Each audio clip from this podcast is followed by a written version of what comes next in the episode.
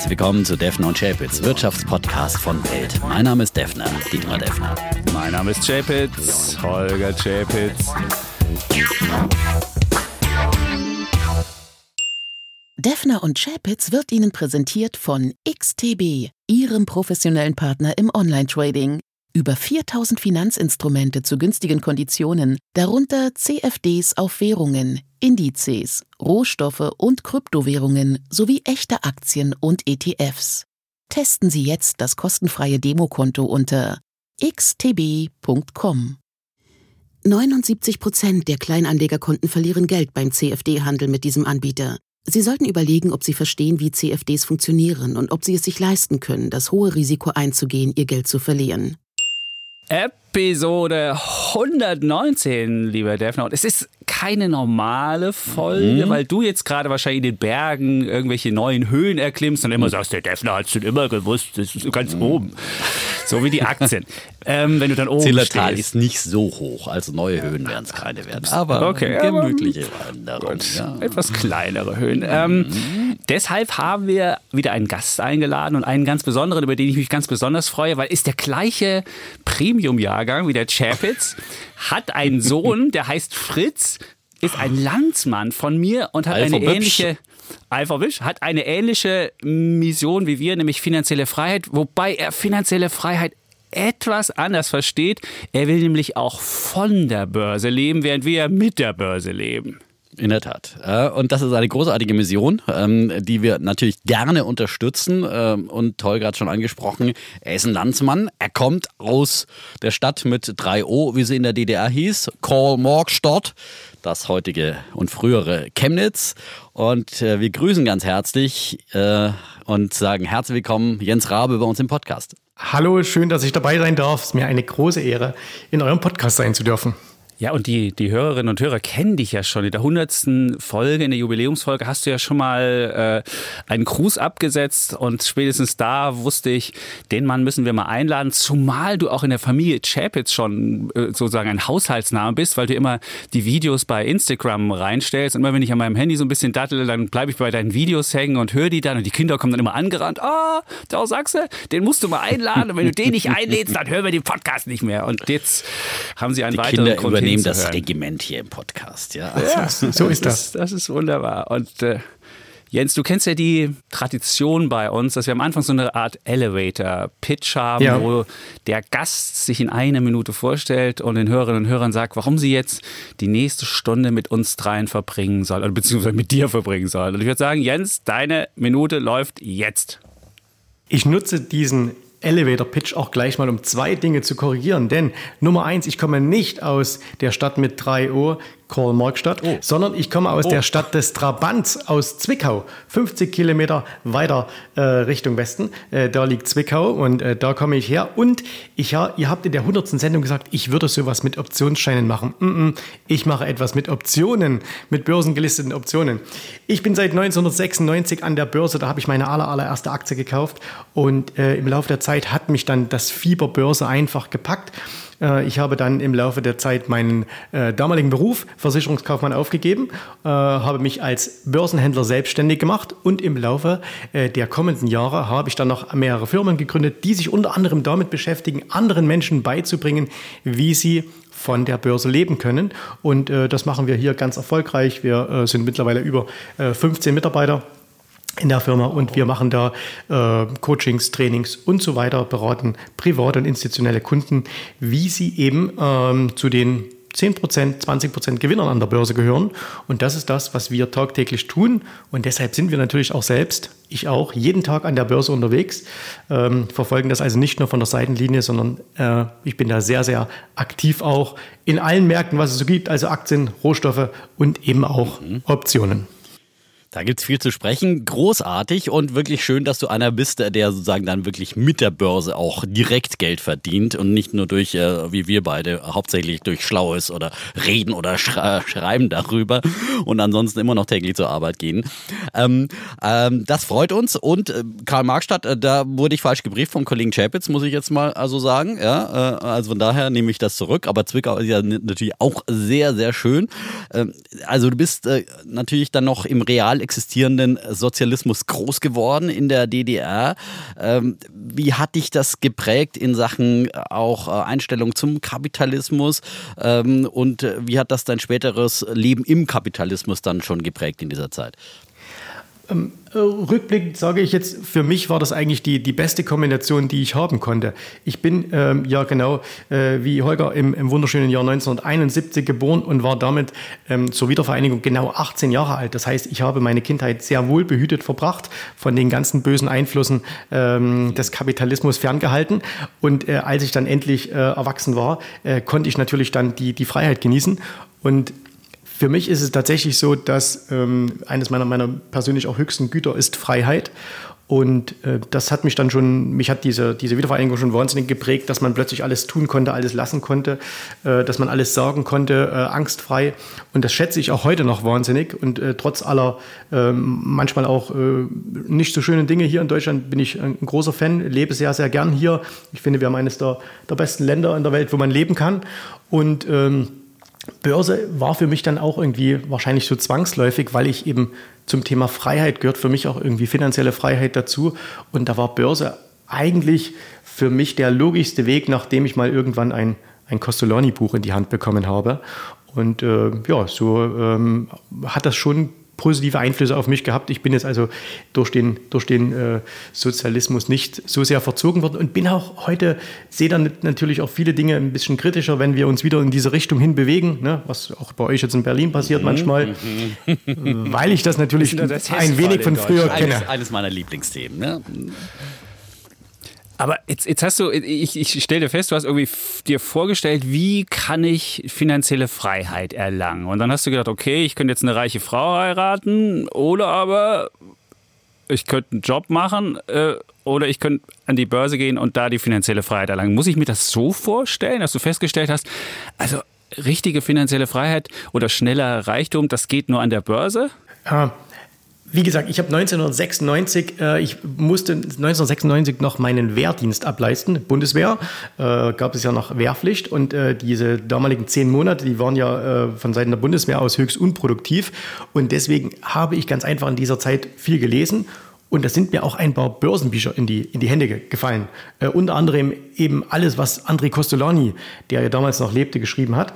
Und äh, ich fand es einfach so faszinierend, ähm, dass er so geschrieben hat, du verdienst dein Geld, indem du im Kaffeehaus sitzt und nachdenkst. Das, das fand ich eine ganz faszinierende Vorstellung. Mhm. Äh, ich ich habe Versicherungskaufmann gelernt. Das heißt also, ich äh, war ja ohnehin immer schon so ein Schreibtischtäter, der im Büro saß. Und ähm, ich habe dann einfach so angefangen. Und naja, 1996, äh, Börsengang der Deutschen Telekom, äh, der beginnende neue Markt. Es waren halt einfach die ersten Jahre, es war halt so unglaublich leicht, Geld zu verdienen. Und ähm, wenn du dann halt, egal was du kaufst, du kaufst irgendeinen Tipp nach aus einer Börsenzeitschrift äh, und hast ein halbes Jahr später äh, dein Geld verdoppelt oder manchmal einen Monat später dein Geld verdoppelt, dann, dann war es irgendwie für mich vollkommen klar, das geht erstens immer so weiter äh, und zweitens, das ist ja die leichteste äh, Art, Geld zu verdienen. Und ähm, das hat mich dann irgendwie nicht mehr losgelassen, auch nachdem ich dann äh, zwischen 2000 und 2003 das komplette Geld, was ich vorher verdient habe, alles wieder verloren habe. Aber diese, diese, diese Börse hatte mich dann irgendwie gepackt. Ich war dann quasi süchtig. Da habe ich eine ähnliche Börsenvita wie du, lieber Jens. Also da ging es mir genauso. Ne? Und damals im neuen Markt haben wir alle gedacht, wir werden alle ganz schnell reich und es geht einfach immer so weiter. Und äh, Puff war dann auch vieles von dem wieder weg. Aber schön, dass du trotzdem dabei geblieben bist. Viele sind ja, wir haben ja eine ganze Generation dann da verloren, die dann irgendwann gesagt haben, 2003 will nie wieder was äh, mit Aktien zu tun haben. Du hast dich eines anderen besonnen und dann äh, aus Börse sogar einen Beruf gemacht. Wie kam es denn von diesen ersten Schritten und auch von diesen dann schlechten Erfahrungen an der Börse äh, dazu, dass du das Ganze professionalisiert hast? Ich habe natürlich, ähm, als ich, ähm, als so 2002 etwa, nachdem ich tatsächlich das ganze Geld, was ich äh, verdient hatte oder, oder gewonnen hatte, es war ja eigentlich kein Verdienst, es war ja ein reines Glücksspiel, ähm, als, als das alles wieder weg war, habe ich natürlich erstmal gesagt, okay, Aktien, das ist was ganz Schlimmes, das sind alles Betrüger und äh, das, dieser ganze neue Markt, die ganzen Börsen, das sind alles Betrügerfirmen. Und da, ähm, da ich trotzdem diese Faszination Börse irgendwie hatte, habe ich mich dann erstmal dem Rohstoffhandel zugewandt, habe dann viel ähm, Rohstofffutures gehandelt habe da auch äh, meinen, meinen ersten Mentor kennengelernt, der mir das beigebracht hat. Und ähm, ja, das, das hat dann auch relativ schnell gut funktioniert. Und dann ähm, war es einfach so, dass ich während äh, meiner, meiner äh, ich habe quasi nebenbei, neben meinem normalen äh, Beruf äh, immer an der Börse gehandelt und habe da relativ gutes Geld verdient. Und als das dann eigentlich mehr schon war als meinem Haupt, Beruf, habe ich gesagt, okay, dann mach's doch richtig. Und ähm, habe dann gesagt, okay, dann mach halt einfach weiter. Bin dann auch, äh, war dann viele, viele äh, Monate in äh, Chicago an der Börse, weil ich da wieder über meinen Mentor jemand kannte, der mich dann eingeladen hat und war dann lange da. Und ähm, habe dann natürlich viel lernen können und für mich war das eigentlich nie die Frage, äh, funktioniert das oder funktioniert das nicht, sondern nur, wie schnell funktioniert das und wie schnell kannst du das in, in Sphären bringen, wo es auch Spaß macht. Und ähm, für mich ist auch heute noch so, also ich, ich, weiß noch, als ich das allererste Mal auf dem Börsenparkett in Chicago stand, äh, da wusste ich, hier bin ich zu Hause, also hier bin ich jetzt angekommen. Man hat ja manchmal so Momente im Leben, wenn man einen, seinen Partner trifft oder irgendwas. Und hier, hier war das genauso und da wusste ich, okay, du hast jetzt deine berufliche Heimat gefunden. Und ähm, dann ging es einfach immer weiter. Ich hatte keinen großen Plan dahinter. Also ich habe es nicht geplant, du machst mal noch eine Firma und machst mal das, das, sondern ich wollte halt irgendwie was mit Börse machen. Und das hat sich dann im Laufe der Zeit einfach so entwickelt. Warum bist du nicht in Amerika geblieben? Du hättest ja auch da bleiben können, im Land der unbegrenzten Möglichkeiten, sondern bist dann wieder nach Deutschland gegangen und hast dann so ein, so ein Coaching äh, aufgemacht. Wie, wie kam das dann? Also ich habe tatsächlich lange Zeit, äh, ich, ich bin auch heute noch ein großer äh, Fan von Amerika, äh, auch mit vielen Dingen, die, die mir dann nicht gefallen, aber grundsätzlich äh, liebe ich Amerika. Und ähm, ich habe tatsächlich lange Zeit mit dem Gedanken gespielt, ähm, nach Amerika zu gehen, äh, was vielleicht auch vor, vor 15 Jahren noch deutlich einfacher war als heute. Und ja, und wie es dann halt aber so manchmal ist, ich habe dann auch äh, meine, meine jetzige Frau kennengelernt, wir haben dann eine Familie gegründet, wir haben ähm, unsere, unsere ersten Kinder bekommen, wir haben äh, zwei Mädchen noch, zwei Zwillinge, äh, die jetzt auch mittlerweile schon 14 werden. Und ähm, dann, dann war es irgendwie nicht mehr so der, die, die allererste Priorität zu sagen, man geht nach Amerika. Und äh, spätestens als sie dann in die Schule gekommen sind, haben wir dann gesagt, okay, machen wir es oder machen wir es nicht. Haben uns dann entgegen entschieden und äh, sehen halt jetzt Amerika eher nur noch als, als Reiseland oder für später mal, wenn wir Rentner sind, gehen wir dann nach Florida, wo es schön warm ist. Vielleicht könntest du dir das ja heute schon leisten. Bist du schon finanziell unabhängig, dass du theoretisch auch sagen könntest, ach Mensch, jetzt habe ich aber keinen Bock mehr, jetzt äh, lasse ich alle sausen hier. Ähm, also ja, also ich könnte jetzt äh, problemlos sagen, ich mache ja jetzt alles zu, nehme alle meine Anlagen äh, und, und äh, Einkünfte, die, die irgendwie passiv kommen und gehe auch nach Amerika. Äh, das könnte ich sehr wohl. Und äh, das ist auch für mich ein schönes Gefühl zu wissen, okay, egal was hier ist, was mal passiert, was mal kommt, äh, könnte ich das tun. Aber wie gesagt, ich finde, man, man lebt in Deutschland sehr, sehr gut. Man, ist ja, äh, man hat ein gutes Umfeld. Äh, ich finde die Leute hier nett. Ähm, das Wetter ist jetzt nicht immer so toll, aber grundsätzlich finde ich Deutschland ganz schön. Und einfach nur zu wissen, man könnte, ist ja auch eine gute Option. Das ist die finanzielle Freiheit oder die finanzielle Unabhängigkeit, die du ja irgendwie genau. erlangt hast. Und mich würde jetzt einfach interessieren, machst du jetzt mehr Geld im Eigenhandel oder machst du mehr Geld mit deinem Coaching? Ähm, ich glaube, jeder, der ein Unternehmen hat, weiß, dass man mit Hilfe eines Unternehmens viel mehr Geld verdienen kann, als dass man das mit, äh, als dass man das an der, an der Börse verdienen kann. Wenn man einfach auch mal realistisch sieht, und wir nehmen jetzt mal die ganz großen Vorbilder, wir nehmen jetzt mal ähm, Warren Buffett, den, den ihr ja auch oft erwähnt, ähm, wenn man selbst sieht, was er für eine langfristige Performance gemacht hat, 20 Prozent im Jahr oder ein George Soros 30 Prozent pro Jahr, das sind ja exorbitant hohe Renditen. Und wenn man sich da mal ausrechnet, äh, mit, mit welchem Kapital müsste man anfangen, um da wirklich finanziell frei zu werden, ähm, dann ist es ganz klar, dass man mit Unternehmertum äh, viel mehr Geld verdient als mit Börse. Aber mittlerweile ist es so, dass ich auch ähm, sehr, sehr gut ausschließlich von Börse leben könnte.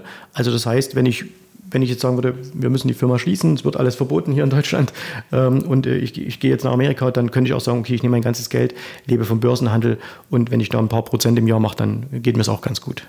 Weil du gerade Warren Buffett angesprochen hast, äh, der ist ja nun ähm, am Tag äh, vor dieser Ausstrahlung des Podcasts am 30. August äh, 90 Jahre alt geworden. Und du bist einer, der auch zu diesen großen Buffett-Jüngern gehört, der auch schon ähm, zu Berkshire Hathaway Hauptversammlungen gepilgert ist. Äh, was ist äh, für dich äh, die große Lehre, ähm, die du von Warren Buffett gelernt hast? Also Warren Buffett ist, ist für mich ein, ein, eine total faszinierende Persönlichkeit, äh, wobei sich die Faszination im Laufe der Jahre extrem gewandelt hat. Also am Anfang war ich natürlich einfach, als ich das erste Mal von ihm gehört habe und das erste Mal etwas über ihn gelesen habe, natürlich einfach fasziniert von diesem schieren Reichtum, den er, den er an der Börse ähm, für sich und für seine Anleger geschaffen hat. Ähm, Im Laufe der Zeit hat sich das aber geändert, weil ich auch einen ganz anderen äh, Anlagestil habe als er. Äh, ich finde es aber einfach, ähm, ich finde seine, seine Art und Weise einfach ganz ähm, hervorragend und äh, da ist er mir auch ein großes Vorbild. Als ich das allererste Mal in, in Omaha war, das war vor einigen Jahren, und äh, da bin ich nach Omaha geflogen, um mir einfach halt mal diese, diese, dieses Woodstock der Kapitalisten äh, mal anzuschauen. Und äh, da war ich so Mitte 40 und äh, habe so gedacht, ja okay, jetzt bist du schon Mitte 40, jetzt musst du aber auch noch mal ein bisschen Gas geben, äh, damit noch was wird. Und dann kommen dort diese zwei älteren Herrschaften auf die Bühne. Ähm, Charlie Munger, damals glaube ich schon knapp 90 gewesen, äh, Buffett also so, so, Mitte, Mitte 80 irgendwie. Und dann sitzen diese beiden ähm, älteren Herren da, äh, trinken genüsslich Cola, essen Schokolade oh, und sprechen sechs Stunden völlig ohne Skript, antworten auf jede Frage. Man hat denen angemerkt, dass sie Spaß haben an dem, was sie tun.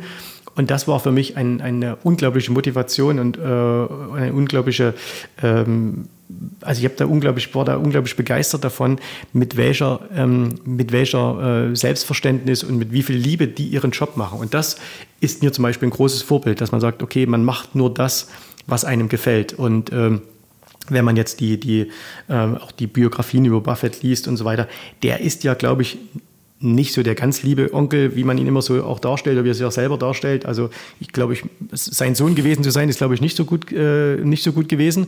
Ähm, also als Papa ist er glaube ich kein allzu großes Vorbild, aber er ist halt so mit dem, was er getan hat, ähm, hat er schon ähm, viele tolle, tolle Dinge gemacht. Auch dass er dann initiiert hat, er gibt sein ganzes Geld weg, wenn er mal äh, von der Welt geht. Das finde ich schon eine, eine ziemlich tolle Sache. Und äh, ich finde ihn einfach faszinierend und dass man dann ähm, auch so nah an ihn herankommt. Also dass man ja quasi auch weiß, okay, der wohnt in Omaha in irgendeiner Straße und da kann man hinfahren und äh, kann da an die Tür gehen. Und äh, klar, während der Hauptversammlung steht da ein, Polizist davor, aber sonst ist, da, ist der da ganz entspannt. Man kann in sein, da hinfahren, wo er sein Büro hat. Wir, man kann in sein Lieblingsrestaurant gehen. Und das ist schon irgendwie sehr, sehr faszinierend, weil ich glaube, bei, bei Jeff Bezos oder Elon Musk könnte man das jetzt nicht machen. Hm. Und was ist, die, was ist die wichtigste Botschaft, die du jetzt mitgenommen hast für dein Leben? Also mach nur das, was Spaß macht oder, oder wie würdest du die, die nein, Botschaft? Nein, die, die wichtigste Botschaft ist, er hat mal so ein, so ein Bild geprägt, es gibt das äußere Bild und das innere Bild. Also das äußere Bild, was sehen andere Menschen von dir ähm, und äh, was ist dein inneren, inneres Bild, was siehst du von dir. Und äh, er hat halt gesagt, du musst mit deinem inneren Bild zufrieden sein, du musst selber glücklich sein mit dem, was du tust, äh, du musst mit dir zufrieden sein, äh, unabhängig davon, was andere Menschen über dich denken sinngemäß. Und äh, das finde ich ist eine, ist eine tolle Lebenseinstellung. Und äh, das, hat, das macht er ja auch. Er, also er macht ja auch nur Dinge, äh, die ihm wirklich gefallen. Und äh, das, das habe ich so für mich als, als Lebensweisheit für mich auch äh, Stück, ein gutes Stück übernommen. Wie viele Aktien hast du von dem? Die A-Aktie dotiert ja bei 319.000 Dollar. Äh, ich habe überhaupt keine A-Aktie, ähm, weil natürlich auch schon allein der Besitz der B-Aktien ähm, berechtigt, äh, auf die Hauptversammlung zu gehen. Der muss nur eine einzige haben. Aber ich habe schon ein paar, wobei ich, äh, ich habe in letzter Zeit, ich hatte ein paar verkauft und ähm, habe jetzt allerdings wieder ein bisschen angefangen, ein paar wieder zu kaufen.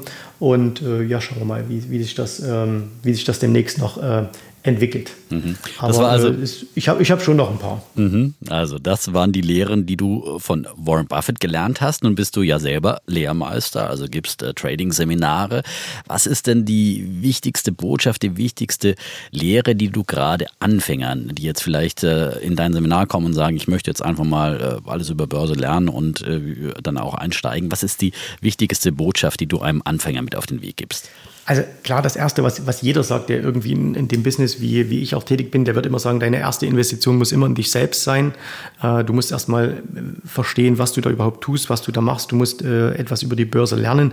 Aber das wird ja dann immer so als, als reines Marketing ähm, abgetan. Und deswegen will ich mal mit der zweiten, ähm, mit dem zweiten Tipp oder mit dem zweiten Ratschlag anfangen.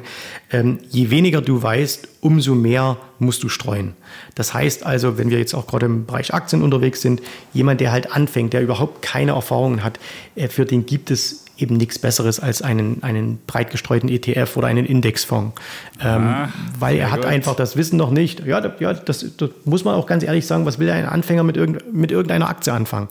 Ähm, und je mehr man dann weiß, je mehr man sich in das Thema hineinarbeitet, je mehr man auch Zeit bereit ist aufzuwenden, äh, umso ähm, konzentrierter kann man auch sein Portfolio gestalten, umso mehr kann man dann auch Dinge machen. Ähm, aber ähm, gerade viele Anfänger, glaube ich, machen auch den Fehler, dass sie viel zu konzentriert, zu hoch gehebelt am Markt unterwegs sind, alles schnell reißen wollen, also so quasi, wie es damals auch im neuen Markt war, ne? in einem Jahr bin ich reich. Und wer da erstmal seine Erwartungshaltung ein bisschen runtersetzt, ähm, der ist da, glaube ich, ganz gut beraten. Und wer erstmal sagt, okay, komm, ich fange an, ich bespare monatlich irgendwas, ähm, der macht schon mal ganz, ganz viel richtig. Sind das, sind das auch die Fehler, die die meisten Menschen, die in dein Seminar kommen, haben, dass sie einfach falsche Erwartungen haben? Also nach dem Motto, wenn ich jetzt hier eine Stunde bei Jens Rabe verbracht habe, habe ich dann übermorgen schon mein äh, Kapital verdoppelt? Oder, oder, oder was ist so der klassische Fehler, den die Menschen machen, die sich in deinem Seminar einfinden? Also bei uns eigentlich weniger, was allerdings daran liegt, dass die meisten Menschen zu uns erst kommen, wenn sie die Fehler bereits getan haben oder wenn sie sie, äh, wenn, wenn sie, sie bereits gemacht haben. Weil am Anfang kommt ja niemand, äh, sondern jeder muss ja erstmal Fehler machen und dann sagen, ah, okay, ich muss vielleicht doch was lernen. Ähm, ich glaube, der, der Hauptfehler, der gemacht wird, ist tatsächlich eine zu hohe Erwartungshaltung. Also ähm, die natürlich auch von dieser, von der, von der ganzen Brokerindustrie und so weiter gut geschürt wird. Äh, es wird viel zu häufig gehandelt, es wird äh, zu hoch gehebelt gehandelt, was natürlich immer aus dieser Erwartungshaltung herauskommt, weil ich meine, die, die Leute können ja alle Prozentrechnung.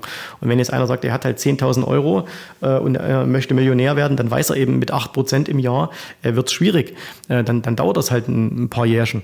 Und ähm, deswegen gehen halt dann viele her und sagen, okay, wenn ich jetzt aber einen Hebel 10 verwende, dann habe ich doch quasi 80 Prozent im Jahr. Und äh, dann geht es da alles viel schneller und vergessen eben dann, dass der halt Hebel auch mal in die andere Richtung äh, wirken kann und über kurz oder lang auch wirken wird. Und äh, deswegen ähm, ist das, glaube ich, ein Hauptfehler, dass am Anfang es wird zu viel gehandelt, es wird zu hoch gehebelt gehandelt, ähm, äh, es wird zu häufig gehandelt äh, und ähm, es wird sich zu häufig in Dinge verliebt. Also es wird zu wenig, ähm, es wird zu wenig, also man, man liebt Aktien und will sie nicht hergeben, verteidigt sie, egal was da passiert. Und man, man nimmt da, ähm, man nimmt da jetzt äh, zu viel ähm, Nähe zur Börse einfach ein. Mhm. Was, was würdest du sagen, war dein größter Fehler, den du in deiner, wahrscheinlich sicherlich in der Anfangszeit äh, deiner Börsenkarriere gemacht hast? All das, was ich jetzt gerade aufgezählt habe. also, also natürlich auch eine viel zu hohe Erwartungshaltung. Also ich weiß, auch, ich weiß, ich weiß nicht, ob ihr noch wisst, was eure allererste Aktie war. Äh, wisst ihr also das? Meine war die noch? Deutsche Bank, die habe ich zu Schulzeiten auf Anraten des WR-Lehrers gekauft vor dem Crash 87. Ja, auch schon mehrfach hier erzählt im Podcast. Und äh, ja, und das war genauso eine Hype-Stimmung damals vor äh, 87, ähm, äh, wie äh, als eben der Lehrer der ganzen Klasse äh, gepredigt hat, ihr müsst unbedingt Aktien kaufen. Ne? Also meine war die Deutsche mhm. Telekom. Ich bin 1996 mit Manfred Krug. Ich weiß noch 28,50 D-Mark und man bekam als Kleinanleger 50 Pfennig Rabatt. Und die habe ich dann voll mitgenommen, den vollen Rabatt. Und ich habe noch einen Kugelschreiber bei der Deutschen Bank dazu bekommen. Deswegen bin ich heute bis heute Deutsche Bankkunde. Ich muss es sagen. Ich muss gestehen. Da, da haben wir übrigens schon wieder eine Gemeinsamkeit, denn auch ich habe meinen allerersten Trade wenn man so will, bei der Deutschen Bank gemacht und bin auch deswegen auch heute immer noch deutscher Bankkunde. Ich glaube, wir sind so langsam die letzten beiden. ähm, und bei mir war es allerdings so, mein, mein allererster Trade, ne, das, das klingt jetzt so abgehoben, aber äh, das war, ich habe mir aus einer Zeitschrift heraus, ähm, die gibt es auch heute noch, äh, wird in München äh, gedruckt, ähm, da habe ich mir einen Tipp herausgesucht, einen, einen spekulativen Tipp und das war damals ein Optionsschein auf D-Mark gegen Dollar. Ich habe überhaupt nicht verstanden, das was das ist, klang aber, ja, ja, das klang aber einfach toll. Forex-Bereich, wo man ja wirklich überhaupt nichts vorhersagen kann. Das ist ja, ja einer der Märkte, glaube ich, wo man am wenigsten kalkulieren kann. Aber gut, du hast gleich den genommen. Ich, ich, ich glaube, ich habe auch überhaupt nicht verstanden, um was es da geht, aber es klang halt einfach gut. Das Potenzial klang gut in, dieser, in diesen zehn Zeilen, die da geschrieben waren. Und äh, dann habe ich das Ganze gekauft ähm, und habe tatsächlich innerhalb von vier Wochen 70 Prozent damit gemacht. Und äh, ich habe einen ganzen Wehrsold investiert, 400 D-Mark. Mhm. Und äh, da, dann, dann war ich natürlich ähm, fasziniert und dann habe ich das gemacht, was ganz, ganz viele Anfänger machen. Ich habe dann mir einfach mal ein Blatt Papier genommen und habe hochgerechnet. Also habe dann gesagt, okay, wenn du das jetzt immer so weitermachst, jetzt nimmst du den Gewinn, reinvestierst den wieder Gründer und so weiter und so fort. Und ähm, hatte mir im Grunde mal ausgerechnet, dass ich fünf Jahre später in der Forbes 400-Liste ganz oben stehen müsste. ähm, okay, hat leider hat irgendwie nicht funktioniert, aber ähm, das war halt auch alles, also genauso eben viel zu hohe Erwartungshaltung, viel zu hoch gehebelt, ein Produkt gehandelt, was ich nicht kannte, dann viel zu viel gehandelt. Also all das falsch gemacht, was heute immer noch alle falsch machen. Und was würdest du, was würdest du anders machen mit dem, mit dem Wissen, was du heute hast? Also was hättest du dann äh, in den 90er Jahren, wie hättest du da angefangen mit dem Wissen, was du heute hast? Hm, also ich hätte mir als allererstes tatsächlich ähm, jemand gesucht, der schon lang erfolgreich dabei ist und hätte mich in, unterdessen Fittiche gegeben, damit er mir einfach alles beibringen kann, weil das war für mich dann auch der Wendepunkt, dass ich dann später Leute getroffen habe, die gesagt haben, setz dich hierher, ich erkläre dir das Ganze. Äh, und die, die mich da wirklich an die Hand genommen haben, denen verdanke ich im Grunde heute alles. Also alles, was ich heute habe, habe ich meinen damaligen Mentoren und Coaches zu verdanken, weil die mir alles beigebracht haben. Ähm, und ich hätte mich von Beginn an auf eine einzige Sache konzentriert. Also ich habe jetzt, was jetzt im Nachhinein vielleicht ganz gut ist, ich habe mal alles ausprobiert. Also ich habe mal Futures gehandelt, ich habe Aktien gehandelt, ich habe Optionsscheine gehandelt, ich habe Zertifikate gehandelt, ich habe Forex gehandelt, ich habe alles mal gehandelt. Ähm, und ich würde mich aber heute auf eine einzige Sache konzentrieren. Wahrscheinlich wären das Aktien äh, und, und vielleicht noch in Verbindung mit Optionen und würde nicht nach links und rechts hin und her springen, alles mal ausprobieren, sondern eine Sache und die sehr, sehr konsequent äh, umsetzen. Mhm. Wir wollen ja von dir heute dann eben auch ein bisschen, ein bisschen mehr lernen. Wie man kann man denn auch traden, wenn jemand, der jetzt auch mit uns im Podcast schon an die, die Börse herangeführt worden ist, der schon seinen ETF-Sparplan hat, jetzt vielleicht auch schon ein bisschen in Einzelaktien was macht, äh, der dann immer noch mal sagt, ja gut, jetzt bin ich vielleicht auch reif für die nächste Stufe, jetzt hätte ich gerne noch mal ein bisschen was Spekulativeres, noch mehr Würze in der Suppe. Ähm, dass wir da heute auch ein bisschen, äh, bisschen Rüstzeug äh, im Rahmen dessen, was in einem Podcast möglich ist, äh, vermitteln. Und du bist jetzt eben nun mal der Trading Coach. Wenn man einsteigen will ins Trading jetzt, was braucht man denn da erstmal äh, für Voraussetzungen? Welchen Broker sollte man sich suchen? Was sind so die, die technischen Voraussetzungen, die man heutzutage braucht? Hm? Also wir, wir äh, splitten das bei uns in der Firma immer auf nach drei Punkten, äh, Zeit, Geld, Wissen.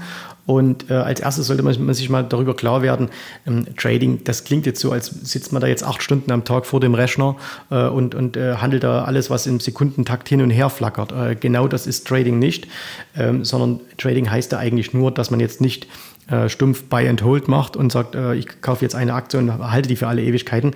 Das kann man eben machen mit, mit einem, äh, zum Beispiel mit einem breiten Marktindex, mit einem ETF. Da kann man sagen, okay, ich kaufe den, behalte den für alle Zeiten und kaufe immer wieder nach oder kaufe in Schwäche nach, dann macht das definitiv Sinn. Bei einzelnen Aktien macht das eben keinen Sinn. Ähm, das sehen wir ja bei, bei vielen, vielen Aktien, die äh, lange Zeit nach oben gegangen sind, tolle Performance gemacht haben und am Ende dann äh, vielleicht doch nicht ähm, überleben. Wir haben es bei Wirecard jetzt gesehen, aber auch, äh, wenn wir uns anschauen, jetzt letzte Woche aus dem, aus dem Dow Jones äh, herausgeflogen, eine ExxonMobil war jahrzehntelang eine tolle Aktie, jetzt ist, ist es halt irgendwie vorbei. Und das heißt, ich würde mir erstmal Gedanken machen, wie viel Zeit habe ich denn überhaupt? Wie viel Zeit will ich, bin ich denn auch bereit aufzuwenden? Weil wer aktiv handelt, also wir nennen es auch nicht Trading, sondern aktives Handeln, der muss ganz einfach sich jeden Tag eine Stunde wenigstens mit dem Markt beschäftigen. Und da muss man sich einfach fragen, kann ich das überhaupt in, meiner, in meinem beruflichen Umfeld? Ähm, und wer das kann, der kann den nächsten Schritt machen, der sagt, okay, ähm, wie schaut es aus mit meinem Geld, wie viel Geld habe ich denn? Viele Leute haben auch so komische Vorstellungen, dass man sagt, man, wenn man 50.000 Euro hat oder 100.000 Euro, und das ist ja schon eine Menge Geld, aber das genügt eben nicht, um zum Beispiel von, von der Börse leben zu können. Da, da muss es eben deutlich mehr sein. Und dann... Ähm, müsste man eben sagen, okay, ich äh, will nicht davon leben, aber ich will mir zum Beispiel ein Zusatzeinkommen aufbauen oder einfach mein Depot vergrößern. Und dann muss man sagen, okay, was habe ich denn wirklich realistisch für, für ein Wissen? Und dann muss man hergehen und muss sagen, okay, dann äh, schreibe ich mir erstmal selber auf, was weiß ich denn überhaupt über die Börse? Weiß ich denn überhaupt, ähm, jetzt zum Beispiel aktuell, ihr habt es in, in, eurer letzten Podcast-Folge gesagt, viele Anleger äh, sind jetzt ganz verwundert, der, der Nasdaq, der S&P haben neue Allzeithochs gemacht, das eigene Depot kommt nicht hinterher. Woran liegt es denn? Naja, weil eben die, weil man nicht versteht, dass die Gewichtung in den Indizes momentan so ähm, aus dem Ruder läuft äh, in, in vielen Dingen.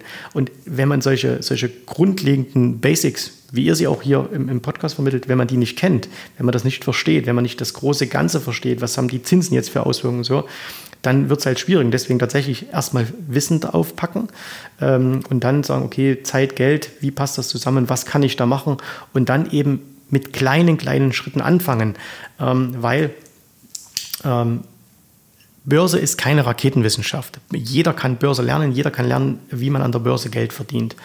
Und ähm, es ist aber eben so, man, man muss dem Ganzen auch ein bisschen Zeit geben. Jeder hat irgendwie einen Beruf.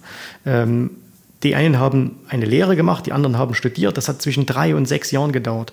Und Börse glauben immer alle, wenn man zwei Bücher gelesen hat und äh, 14 Tage lang am Markt war, dann kann man schon alles. Und nein, man kann es eben nicht. Es dauert halt ein paar Jahre, bis man es kann. Und wer so herangeht, der hat aus meiner Sicht heraus riesengroße Chancen, vielleicht ist nicht zwingend reich zu werden, aber doch recht wohlhabend zu mhm. werden. Welches, welches Mindset muss man ja mitbringen? Da muss man eine gewisse auch eine Geisteshaltung, die ist ja notwendig, wenn man tradet. Was würdest du sagen, was müssen die Leute mitbringen? Also ich glaube, prinzipiell für Börse sollte man ein, ein, eher ein Optimist sein. Äh, man sollte optimistisch in die Zukunft schauen. Auch wieder etwas, was wir von, von mhm. Buffett lernen können. Und Defner. Der, der und ja immer sagt. Und von mir lernt man das auch. Von Defner lernt man nur, wie man, äh, wie man den Kopf verliert. Alles kaufen, kaufen, kaufen. Ich bin der äh, optimistische Pessimist. So. Ja. Oder Realist. Also ich, ich glaube, ich glaub, man, muss, äh, man muss optimistisch sein, damit man einfach auch die neuen Dinge, die es gibt, damit man äh, die auch ähm, aus, einem, aus konstruktiven Licht sieht. Also dass man eben jetzt auch neue Firmen, die an die Börse gehen, neue Chancen, äh, die sich ergeben, damit man nicht sagt, ja, das funktioniert alles nicht und so, ne? wie so, so ein klassischer Pessimist machen würde, alles gefährlich und hm, Teufelszeug, früher war alles besser, äh, sondern dass man sagt, okay, die Zukunft äh, wird, wird großartig werden, die Zukunft ist toll. Ähm, das hilft ungemein. Und äh, das hilft einen auch mal äh, dann, wenn es mal nicht so gut läuft, ähm, sich zu sagen, okay, ich weiß aber, dass es ja wieder besser werden wird und wir werden alles überstehen und auch Corona werden wir überwinden und in ein paar Jahren werden wir darüber lachen und sagen, hey, was waren das für sensationelle Einstiegskurse? Und ähm, ich, ich, glaube, das ist so, so ein ganz, ganz wichtiger Punkt. Und man muss einfach fest daran glauben auch, dass man, dass man wohlhabend werden kann. Man, man muss das verinnerlichen.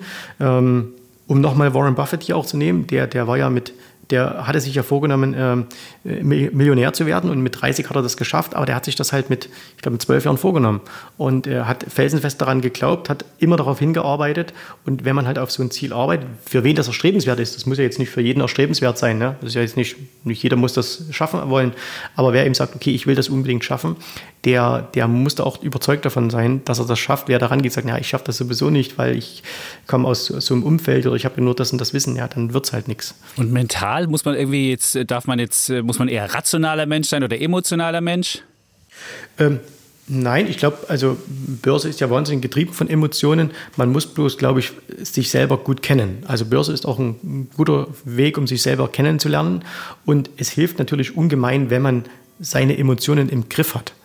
Ähm, ich glaube, die, die, die, die, Menschen, die so ganz rational sind, haben es auch schwer, ähm, weil ihr redet auch oft darüber, äh, Tesla beispielsweise kannst du rational nicht begreifen, äh, was da gerade passiert äh, oder auch, auch, was bei Apple passiert oder so. Das kann man rational nicht greifen, sondern das, das geht nur anders. Aber man muss natürlich versuchen, möglichst unemotional an die Börse heranzugehen. Dass man sagt, ich habe einen, einen Plan, nach dem ich handle. Ich habe äh, gewisse Punkte, da steige ich ein, da steige ich aus, das ist mein Risikomanagement.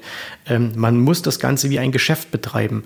Und jeder Geschäftsmann sollte ja auch einen Businessplan haben und sollte sagen, okay, das, wenn das nicht funktioniert, muss ich das so machen und wenn das funktioniert, mache ich das. Äh, und so sollte man auch an Börse herangehen, also sich quasi eine Art Plan machen äh, und dann versuchen, sich möglichst stark an diesen Plan zu halten. Und wenn man merkt, dass irgendwas nicht funktioniert, ähm, dass man dann, ähm, dass man dann sagt, okay, da muss ich halt irgendwie was ändern. Also du glaubst, man kann seine Gefühle in gewisser Weise schon ähm, beim Trading auch in den Griff bekommen, wenn man jetzt nicht dieser ja rein rational begabte Mensch ist, vielleicht wie auch ein Warren Buffett, der ja auch schon von Kindesbein an dann immer eben alles Mögliche analysiert hat und Statistiken geliebt hat. Wenn man mehr so ein Gefühlsmensch ist, der sich dann eben auch von Gier und Angst mal treiben lässt, das kann man schon in den Griff bekommen oder ist dann einfach äh, ab einem gewissen Maß von Emotionalität ist man dann einfach ungeeignet für die Börse? Also ich glaube, es gibt schon, es wird schon Menschen auch geben, die ungeeignet sind, aber ich glaube, das sind nicht allzu viele. Und äh, ich kann es ja nur von, von mir selber aus sagen, ich war, also ich war als Kind überhaupt nicht Mathematik begeistert. Ich bin es auch heute noch nicht. Äh, ich, ich sage auch immer zu meinen Kindern, das Einzige, was ihr aus dem Matheunterricht mitnehmen müsst, äh, ist, der, ist äh, der Satz des Pythagoras und Prozentrechnung. Und ähm, wenn du Prozentrechnung kannst, dann, dann kannst du schon mal ganz viel an der Börse. Ähm, und ich glaube, das kann, das kann schon jeder hinbekommen. Du, es gibt wie in jedem anderen Beruf auch, äh, es gibt natürlich Menschen, die sind ein bisschen begabter. Äh, aber letztendlich ist es dann ähm, letztendlich ist es dann immer Fleiß. Fleiß schlägt immer Begabung, äh, Ausdauer, dabei bleiben und äh, hartnäckig sein. Gibt es. Gott, das hört sich jetzt schon so an wie, wie so ein Motivationstrainer. Nein, es ist super. Ich, meine, ich finde, ich muss noch exponentielles äh, Denken, das muss man irgendwie können. Wenn man das den Kindern, Menschen beibringen kann, dass sich eine Kurve, dass sich Sachen exponentiell entwickeln, das versuche ich mal meinen Kindern irgendwie beizubringen, dass sie nicht so linear denken, wie das der gemeine Mensch tut. Ähm, aber gibt es Trading-Bücher oder so Vorbilder, wo ich das, wo ich das lesen und lernen kann? Weil du gesagt hast, man kann es ja lernen. Und äh, gibt es das? Oder brauche ich wirklich eine also Person, also, die mich da an die Hand nimmt? Nein, also Bücher sind natürlich erstmal großartig prinzipiell. Also man sollte, glaube ich, gerade wenn man an der Börse ist, so, so, viel lesen über das Thema Börse, was man in die Hände bekommen kann. Äh, es gibt natürlich zwei wunderbare Bücher äh, von einem Autor namens Jens Rabe, äh, die ich geschrieben habe. Ähm, okay, jetzt habe ich auch noch die Schleichwerbung untergebracht. Aber nein, ich glaube, man sollte alles lesen. Also es gibt diese, diese wunderbaren Bücher ähm, von André Costolani der ist jetzt schon über 20 Jahre äh, tot, aber der hat tolle Sachen über die Börse geschrieben. Es gibt äh, äh, die Bücher von, von äh, Peter Lynch, äh, die heute immer noch ihre, ihre Gültigkeit haben. Es gibt diese Bücher, die von Jack Schwager, die Magier der Märkte, die sehr, sehr hilfreich sind. Ähm, man kann das Spiel der Spiele von Jesse Livermore lesen, was mittlerweile wahrscheinlich fast 100 Jahre alt ist. Ähm, und man sollte wirklich alles lesen. Äh, man sollte Biografien lesen äh, von, von erfolgreichen Börsenhändlern, ähm, die es gibt. Und ähm, dann muss man sich überall so ein bisschen das heraussuchen, weil es wird auch niemals einer die komplette Kopie eines anderen werden, sondern man muss seinen eigenen speziellen Weg finden. Ähm, weil man kann jetzt nicht sagen, jeder macht das jetzt genauso wie ich das mache oder jeder macht das genau wie ihr das macht oder jeder macht es wie ein Daytrader, sondern jeder muss für sich so seinen Weg finden. Und Bücher sind natürlich äh, großartig, weil alles Wissen dieser Welt steckt in Büchern.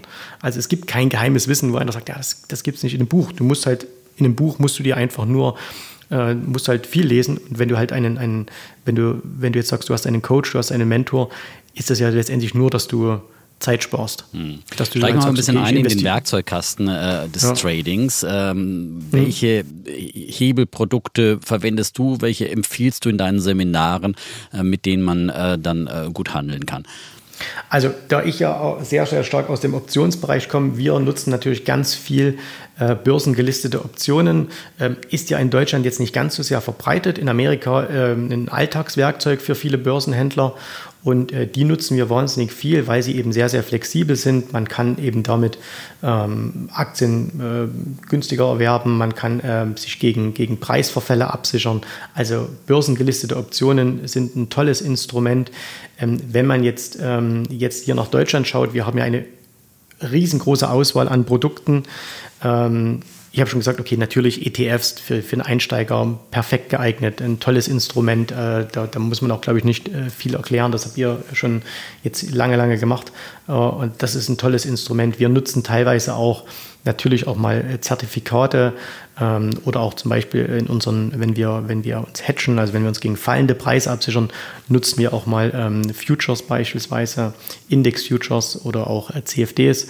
Ähm, ansonsten äh, ich würde auch gerade als Einsteiger immer mit relativ simplen Produkten anfangen. Und das, das simpelste Produkt ist immer das Urprodukt. Das heißt, lieber eine Aktie direkt kaufen als ein Zertifikat oder ein Hebelprodukt auf eine Aktie.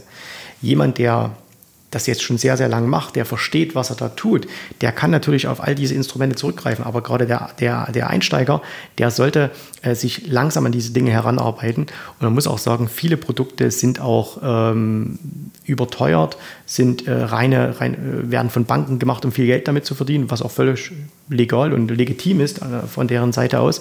Aber man fährt am allerbesten, wenn man die klassischen börsengelisteten Produkte nutzt. Also sprich, Aktien, Futures, Optionen. Gibt es welche, von denen du abraten würdest, Produkte?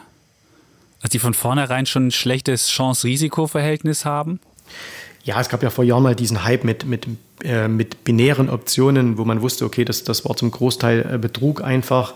Äh, ich würde mit allem, wo Krypto-Trading steht, abraten. Das ist aus meiner Sicht daraus alles Betrug, was es da gibt.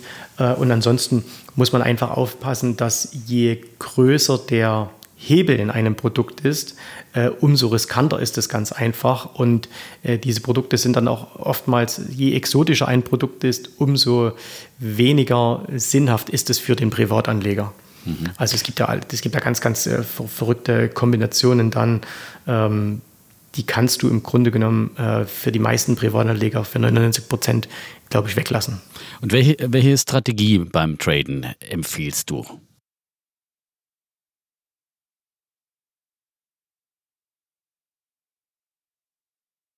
Immer erstmal wissen, okay, wie ist denn der Gesamtmarkt als solch, wie ist die Gesamtsituation? Das heißt, wie sind die Zinsen, ähm, wie sieht der Markt als Gesamtes aus? Wenn wir es jetzt mal Stand heute, wo wir hier miteinander sprechen, wenn wir uns mal den Aktienmarkt anschauen, dann sehen wir, okay, der, die Märkte sind in einem Bullenmodus, das heißt neue Allzeithochs erreicht. Ähm, dann ähm, wissen wir, okay, wir sind, sollten tendenziell nicht auf fallende Kurse setzen, sondern eher auf äh, steigende Kurse. Und dann suchen wir eben Aktien heraus, die in diesem Umfeld gleichzeitig noch stark sind. Das heißt, es macht aus unserer Sicht heraus keinen Sinn, ähm, jetzt Aktien zu kaufen, die irgendwie zurückgeblieben sind, weil das hat ja immer einen Grund, dass sie zurückgeblieben sind. Und deswegen würden wir immer auf die, auf die ähm, Leader-Aktien setzen, also die, die stark sind. Das fällt manchmal ein bisschen schwer, weil man ja oftmals sagt, ah, die sind schon zu teuer und die sind schon so gut gelaufen. Aber das sind natürlich die, die in so, einem, in so einem, einer Phase wie jetzt natürlich auch am besten performen, die am besten laufen. Und ähm, wir haben nicht den Anspruch bei uns jetzt im Handel zu sagen, wir wollen immer alles am Tiefpunkt kaufen, sondern wir wollen es immer dann kaufen, wenn es ein, ein gutes Chance-Risiko-Verhältnis gibt. Und da ist eben beispielsweise eine Aktie, die auf ein neues Hoch ausbricht, tendenziell immer ähm, aus unserer Sicht, aus Handelssicht heraus äh, besser geeignet als eine Aktie, die noch äh, 50 Prozent unter ihrem äh, letzten Hoch rumkrebst. Ähm, gerade in so einem Umfeld. Das kann jetzt in einem Umfeld, wo die Märkte eingebrochen sind, ganz anders sein. Aber jetzt die Märkte machen neue Hochs. Ähm, da, muss, da muss auch die Aktie stark sein. Also, also eine schwache also du hast Aktie so eine in einem Moment, Das klingt so ein bisschen wie so eine Momentum-Strategie. The trend is your friend. Genau. Und jetzt Ja, äh, absolut. Du, versuchst du das, das Momentum zu nutzen und das noch Absolut. weiter auszureizen. So ist es. Ganz genau so ist es. Also man, man könnte das Momentum-Strategie nehmen. Äh, Wir kaufen viele Ausbrüche äh, und so. Das, genau das ist es. Welche Gewinne kann man machen und, und, und welche Verluste ergeben sie aus, dein, aus deiner Trading-Strategie? Also du machst es ja wahrscheinlich gehebelt über, über äh, verschiedene Ja, wir, ähm, nein, wir machen, wir machen es gar nicht. Nein, wir machen es gar nicht so sehr gehebelt, sondern wir kaufen tatsächlich auch fast immer nur die Aktien. Äh, manchmal natürlich auch mal vielleicht ein Zertifikat oder so, aber fast immer kaufen wir die, die Aktien selbst.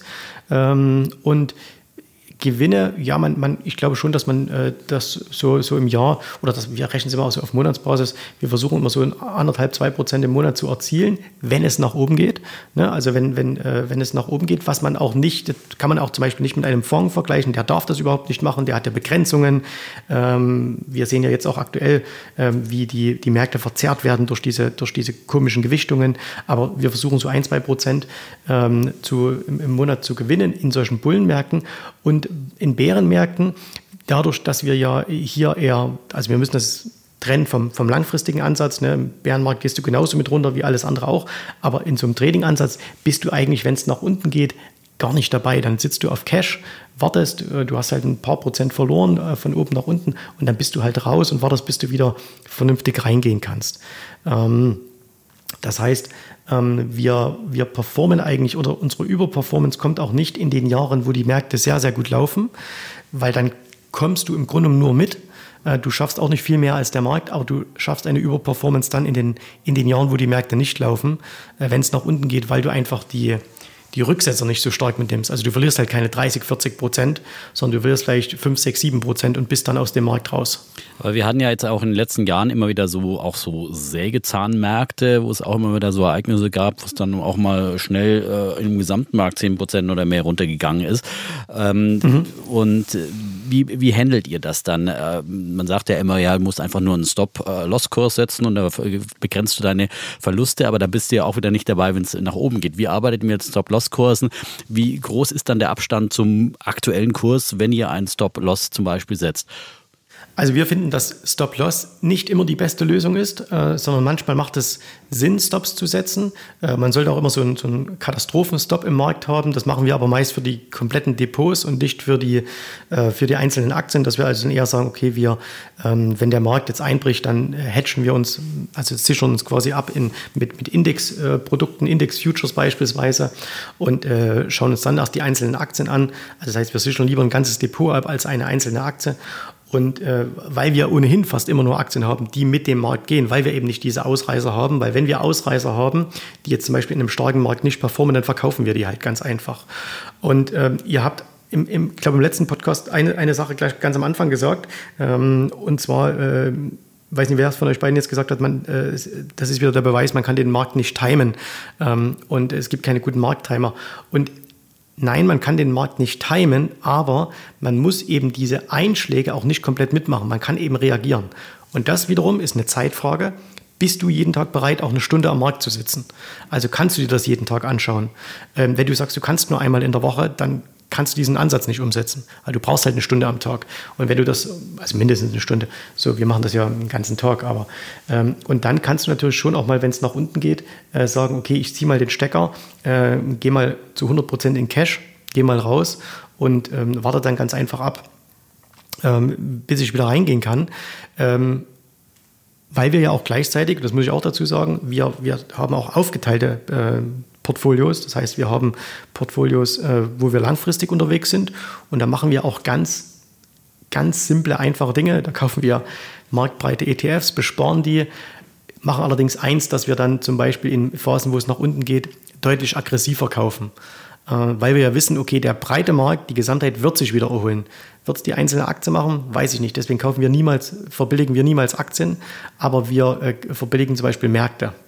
Ja, guter Tipp. Jetzt gibt es ja einen, einen berühmten Menschen in Deutschland, Mr. DAX, Dirk Müller, der versucht mhm. ja genau mit dieser Strategie, versucht er ja Leute zu bekommen, sehr erfolgreich, hat auch einen Fonds, ich glaube, der hat mittlerweile 500 Millionen eingesagt. Die Performance gibt ihm aber nicht recht. Er sagt ja auch immer, wir haben erfolgreiche Aktien und haben gleichzeitig eine Absicherung und wenn die Märkte nicht richtig gut laufen, dann habe ich ja meine Absicherung. Und wenn es nach oben geht, dann gehen wir richtig nach oben. Aber es funktioniert nicht so richtig. Vielleicht kannst du ja A sagen, was macht der Mann falsch? Und äh, vielleicht noch einen Tipp ihm hier mitgeben? Also nein, ich meine, äh, ich, ich kenne ihn persönlich auch nicht und ich sehe natürlich auch nur das, was in den, was man, was in den Medien kommt und ja, sein, sein Fonds. Letztes Jahr war er ja dann immerhin noch äh, bester, bester Fonds irgendwie, hat er mal geschafft, weil er, weil er einen Plus hatte. Ich glaube, ähm, das ist jetzt meine Interpretation, ähm, das ist ein bisschen Klauskugel jetzt. Ich glaube, weil er ja auch doch äh, so in den letzten Jahren äh, das geschafft hat, sich sehr medial gut zu vermarkten. Er ist ja so ein Erklärbär, der auf alles eine Erklärung hat. Und er hat ja schon in den letzten Jahren eine sehr, sehr negative Sicht der Dinge gezeigt. Und dann, wenn du diese negative Sicht der Dinge hast, und dann passiert sowas wie in diesem Jahr. Und dann geht es mal nach unten. Und du hast im Grunde alles richtig gemacht, du bist abgesichert, äh, deine Anleger verlieren kein Geld, dann traust du dich aber auch unten nicht, dann mal den Stecker der Absicherung zu ziehen und sagst so, jetzt habe ich endlich das, was ich fünf Jahre lang gepredigt habe, dass die Märkte einbrechen. Ähm, dann sind sie richtig toll eingebrochen, 30, 40, 50 Prozent. Und dann hätte er halt unten mal den Stecker ziehen müssen, der Absicherung sagen so, und jetzt, mhm. jetzt können wir mal Gas geben. Und äh, wenn man aber natürlich immer davon ausgeht, dass die Welt untergeht, mhm. äh, dann, dann, dann machst du das ja nicht, weil dann sind ja 50 Prozent Minus nicht genug, sondern müssen sie ja gleich 80 werden, dann muss es ja gleich wie 1929 werden. Ähm, dann müssen wir ja in die große Depression verfallen und die Märkte müssen 90 Prozent fallen. Und dann kannst du natürlich äh, verständlicherweise bei 50 Prozent Minus nicht, den, nicht die Absicherung rausnehmen. Ähm, und, aber Gott, ich bin weit davon entfernt, ihm einen Ratschlag geben zu wollen er, er macht ja für Guck sich optimistischer äh, in die Zukunft. alles richtig raus. Das ist ja genau, was ja. du sagst, ist ja genau das, das äh, dieser Kardinalsfehler, den eben Crash-Propheten eigentlich nicht nur Dirk Müller, sondern viele andere auch machen, dass immer, wenn die Stunde schon dunkel ist, sie immer noch schreien, es wird ja noch viel, viel schlimmer. Und ich erinnere mhm. mich noch, äh, Dirk Müller war auch oft bei mir in den Sendungen. Also er hat da selbst damals als, keine Ahnung, der DAX, glaube ich, bei äh, 3000 äh, äh, damals äh, im, im, im, Einbruch 2008, 2009 war es ja dann der Tiefspunkt, weil, als wir dann wieder bei, wo waren denn, bei 3200, 300 sowas.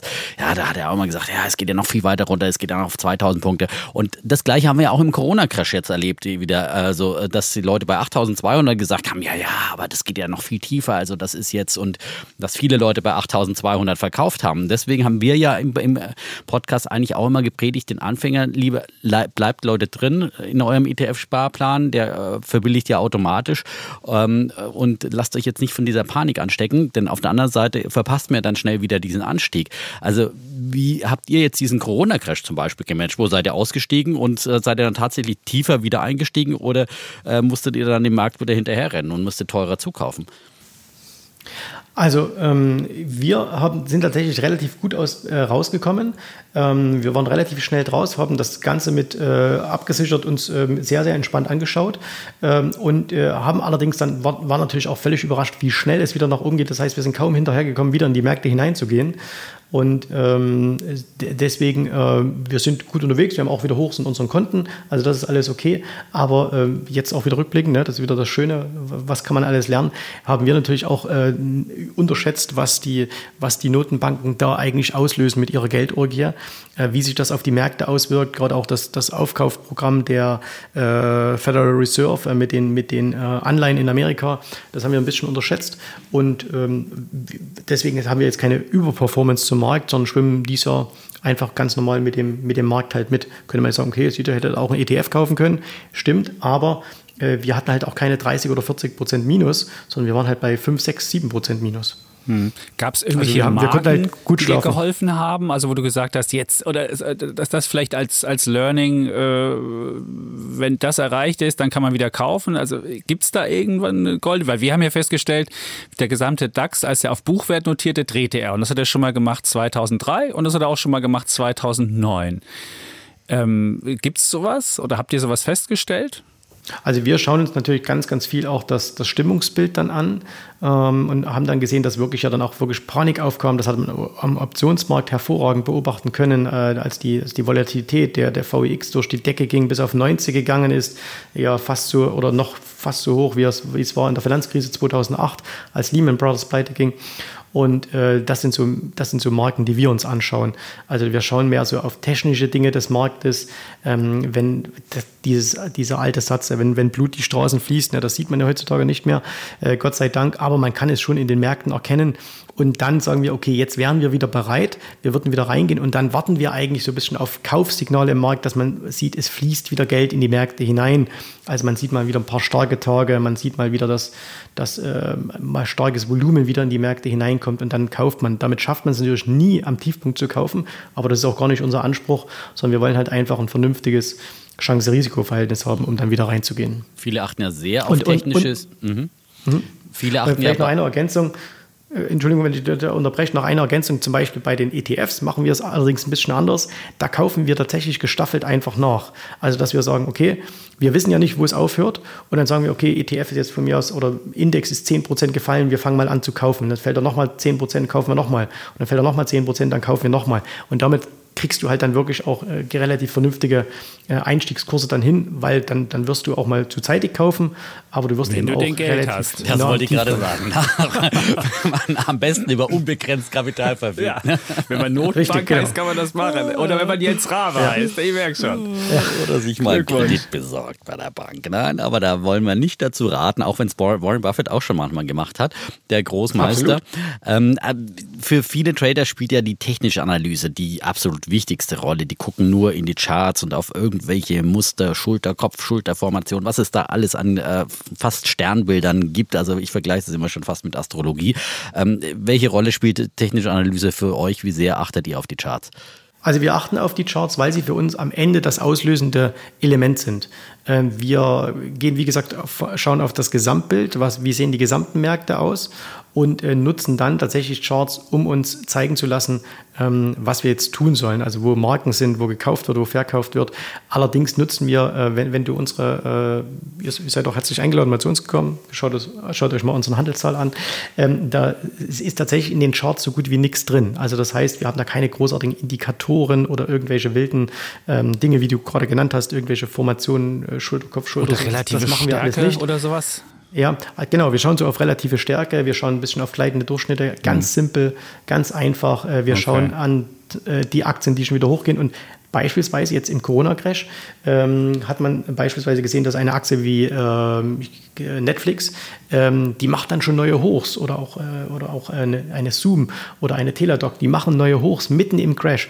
Und das sind einfach wahnsinnige Stärkezeichen. Und das nutzen wir natürlich dann auch und sagen, okay, wenn wir jetzt sagen, der Crash ist aus unserer Sicht heraus vorbei, welche Aktien kaufst du dann? Natürlich die, die so eine wahnsinnige Stärke gezeigt haben. Und das waren eben dann so Dinge wie, wie eben jetzt die schon genannten. Hm. Klingt jetzt nicht so, als ob er Fundamentalanalyse so wie Warren Buffett, ein KGV, also Kurs-Gewinn-Verhältnis, wo man guckt, ist eine Aktie angesichts der Gewinne günstig bewertet oder hoch bewertet. Nutzt ihr das auch oder ist das, ist das eher äh, zweitrangig? Also Nein, also bei uns ist wirklich zweitrangig. Wir müssen verstehen, was die Firma macht. Wir wollen verstehen, was die für ein Geschäft äh, ähm, betreibt, wie, wie das bei denen ausschaut, äh, ausschaut, ob die Gewinne machen oder ob die Verluste machen, wie hoch der Verschuldungsgrad ist. Das ist zum Beispiel ein wichtiger Punkt, den wir uns anschauen. Ähm, wie, wie hoch ist also das Unternehmen verschuldet. Und ähm, aber so diese klassischen Dinge, KGV und so, habe hab ich einfach aus meiner Erfahrung heraus für mich persönlich festgestellt, nützt mir gar nichts. Äh, und ich ähm, nehme immer das als schönes Beispiel. Äh, ich weiß, ihr beiden äh, habt ja auch immer äh, so eine Lieblingsaktie, über die ihr euch unterhaltet, nämlich ja, Tesla. Die wird der Defner gleich noch und, abfragen. Also. ja. Und, und wenn man da jetzt einfach sieht, die hat jetzt irgendwie ein KGV, keine Ahnung, von 250 oder 300 und da sagt jeder, Kommt ah, drauf an, welche Gewinne man zugrunde legt. Wenn man ja. die diesjährigen nimmt, sind es 800, aber ähm, auch gut. Okay. Aber wenn man jetzt zum Beispiel mal hergeht und geht ins Jahr 2012 zurück, da hat eben auch mal eine Amazon irgendwie ein KGV von 700 gehabt. Mhm. Und dann da hat die ja 200 Dollar damals gekostet. Und das mhm. heißt, die war mhm. zu teuer zum Kaufen. Wir wissen alle, wo die Aktie heute steht. Das heißt also, ähm, diese, diese klassischen Bewertungskennzahlen ähm, von früher haben aus meiner Sicht daraus keine Gültigkeit mehr. Und man sieht das ja auch wieder bei Buffett, wie der auch seinen Stil im Laufe der Jahre verändert hat. Äh, der hat äh, ja auch jetzt vor einiger Zeit mal Amazon gekauft. Der hat auch Apple gekauft zum jetzt aus heutiger Sicht heraus sensationellen Preis, zum damaligen Preis für jeden Value-Investor äh, eine Katastrophe.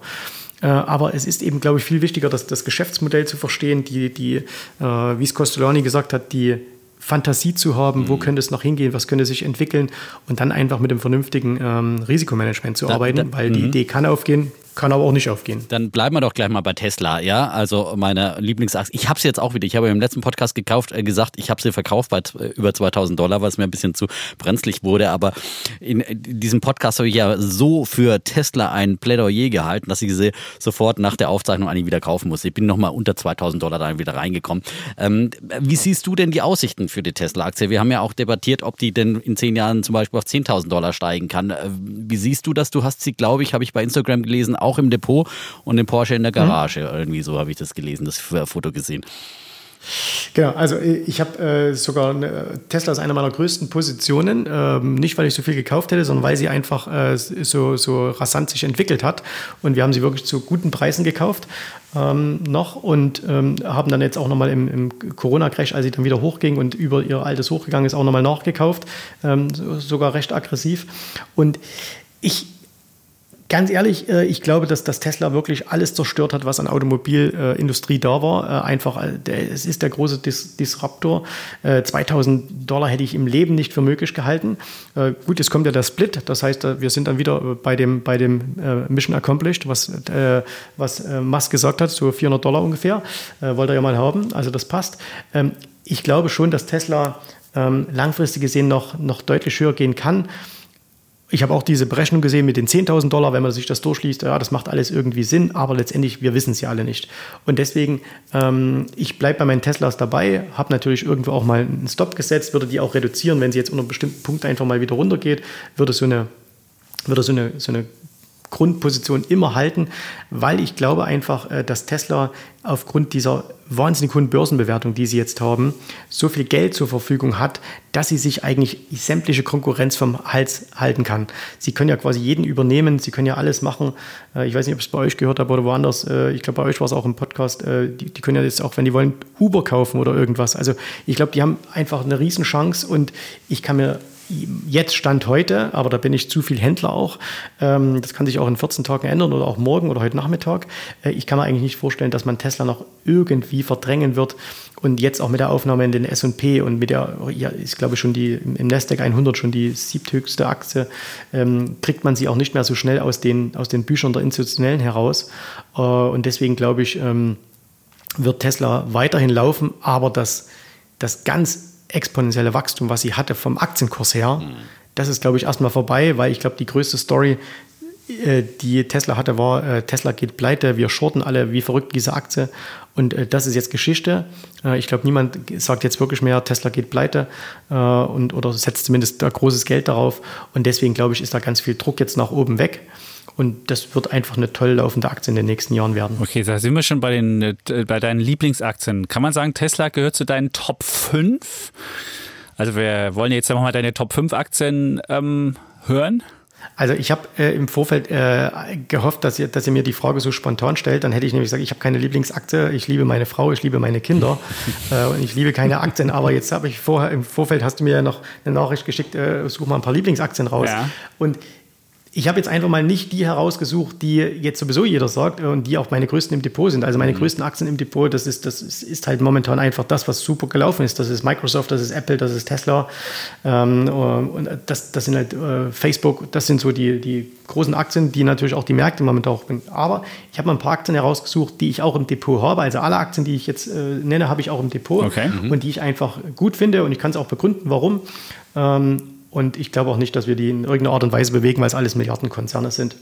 Ähm, ich fange mal mit was, was ganz, ganz Klassischen an, was ganz Simplen.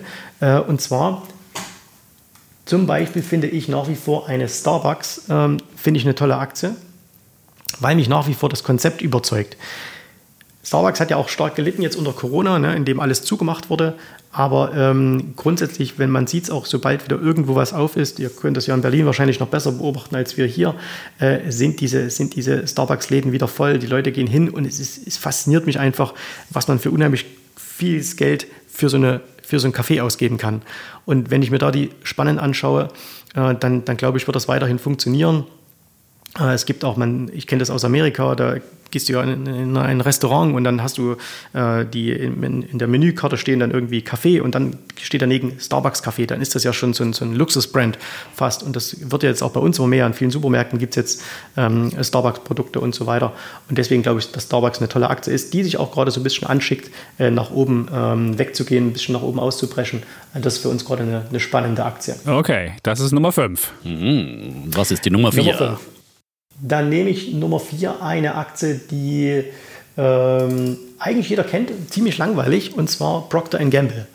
Ähm, Procter Gamble, ja, klassischer Dividendenwert, kennt jeder, muss man glaube ich nicht allzu viel dazu sagen. Ähm, kennt auch jeder die, die viele, viele Produkte von denen. Und ähm, was mich bei denen einfach fasziniert, die sind super durch die Krise gekommen. Man hat gesehen, die sind ganz, ganz schnell gekauft worden, wurden ja auch deutlich abverkauft, aber haben dann auch sehr, sehr schnell ähm, haben dann auch sehr, sehr schnell äh, neue Hochs gemacht. Boah, die notieren auf Rekord. Ich gucke hier gerade. Wow. Ja, sind auch jetzt gerade auf einem Allzeithoch ja. und ähm, ist für mich so faszinierend, weil wenn man viele andere klassische Dividendenaktien anschaut, ähm, sei es aus dem Ölsektor, sei es aus dem, äh, aus dem äh, Foodsektor oder wo auch immer, die sind ja jetzt nicht so toll gelaufen. Ne? Wenn man jetzt eine Pepsi anschaut oder eine Coca-Cola und so, das ist alles okay, aber es ist alles nicht so wahnsinnig toll gelaufen. Und so eine Procter Gamble hat halt wahnsinnige Stärke, äh, hat sie die ganze Zeit auch gezeigt und deswegen ist das eine Aktie, die ich auch im Depot habe, die mir auch gefällt. Äh, das ist auch so was Langfristiges, weil ähm, ich versuche immer bei allen meinen Aktien, die ich habe, überlege ich mir immer, wer könnte die zerstören? Also wer könnte der Nächste sein, der die kaputt macht? Und da fällt mir jetzt nicht so viel ein bei Procter Gamble. Gibt es wahrscheinlich auch, aber momentan fällt mir da nicht so viel ein und deswegen ist das eine Aktie, die mir sehr, sehr gut gefällt. Der, der, der berühmte Burgkram, wie das ja, glaube ich, Warren Buffett genau. immer gesagt hat. Genau. haben wir jetzt Nummer vier, jetzt kommt Nummer drei. Nummer drei, und da gehe ich jetzt ein bisschen in, in äh, Firmen rein, die ähm, vielleicht nicht so jeder so kennt. Da haben wir als erstes mal die Teladoc. Ähm, Teladoc, äh, ja eine Firma, ähm, also im Bloomberg sofort zu finden unter dem Symbol T-Doc. T-Doc, ähm, ich sehe sie, T-Doc Health. Genau, ne? Yes. äh, und, und T-Doc äh, ist eine Firma, die, finde ich, auf einem super spannenden ähm, Gebiet ähm, tätig sind. Nämlich, wir haben ja alle bei Corona gemerkt, okay, du musst ja doch mal zum Arzt, möchtest das natürlich tun, äh, möchtest das natürlich aber jetzt nicht gerade in dieser Phase tun. Und äh, was immer mehr kommt, ist so Telemedizin. Also, dass du eigentlich auch heutzutage, äh, wenn du, wenn du, du, ihr habt das vielleicht selbst auch erlebt, du gehst zum Arzt, dann äh, schaut er dich zwei Minuten an und sagt dann, okay, äh, ich verschreibe Ihnen was, dann können Sie wieder nach Hause gehen. Und das kann man ja heutzutage auch alles schon über, eigentlich über Computer machen, also über, äh, über, über Sitzungen, die online stattfinden. Und Teladoc macht genau solche Sachen. Also die stellen, ähm, die stellen da die, die ähm, Plattformen quasi zur Verfügung, wo Ärzte quasi über ähm, online ähm, ihre Patienten ähm, behandeln können. Natürlich jetzt nicht irgendwie äh, chirurgisch oder so, aber wo man zumindest so Untersuchungen machen kann. Und da, die haben jetzt auch äh, Zulassung in Deutschland beispielsweise bekommen. Das äh, mhm. ist ein riesiges Wachstumsfeld. Finde ich eine spannende Aktie. Ja. Super spannende Aktie. Die nehme ja, ich hier jetzt auch auf meine, auf meine, auf meine Watchlist. Und, ja. ist, und ich glaube ja auch ganz fest daran, dass die Telemedizin jetzt äh, durch die Corona-Krise da eine absolute Beschleunigung erfährt, weil ich meine, haben wir alle gelernt, dass äh, solche Epidemien immer wieder kommen können und dass man dafür aufgestellt sein äh, sollte. Also das, das finde ich auch ein super Aber sind die Kassen Thema. da aufgeschlossen? Also wird das auch, wird das auch finanziert? Weil ich gucke mir die an und die machen Verluste schon mal. Aber äh, mhm.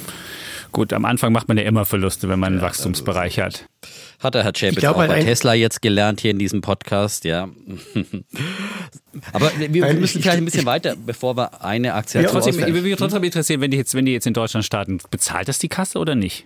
Oder interessiert dich das gar genau, nicht? Genau, das, das ist eben jetzt gekommen, dass die jetzt auch, äh, dass die jetzt auch äh, in Deutschland, dass das auch bezahlt wird. Da gibt es äh, wohl Pilotprojekte und dass das da jetzt losgeht. Und ich meine, wir, wir werden einfach sehen, ähm, die, auch die Politik wird natürlich jetzt alles in Zukunft tun.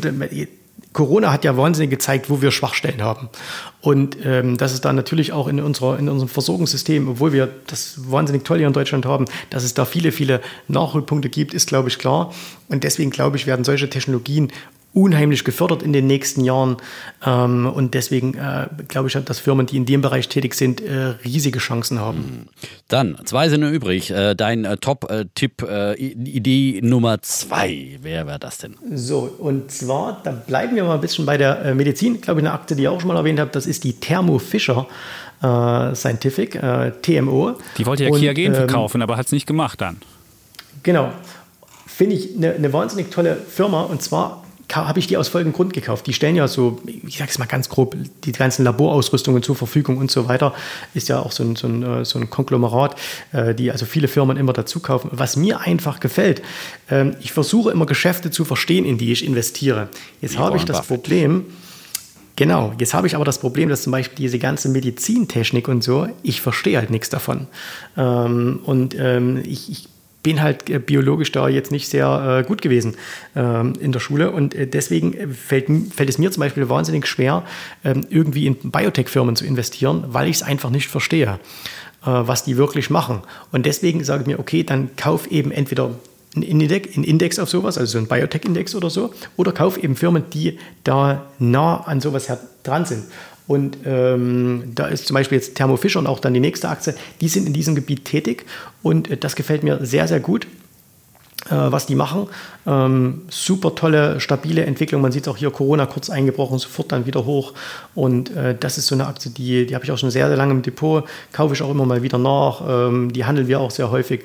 Das ist eine Aktie, die mir auch sehr, sehr gut gefällt. Ja, die hat in den letzten fünf Jahren, jetzt lassen wir mal gucken, oh, richtig Wow, ähm, 27,9 Prozent pro Jahr gemacht. Glückwunsch.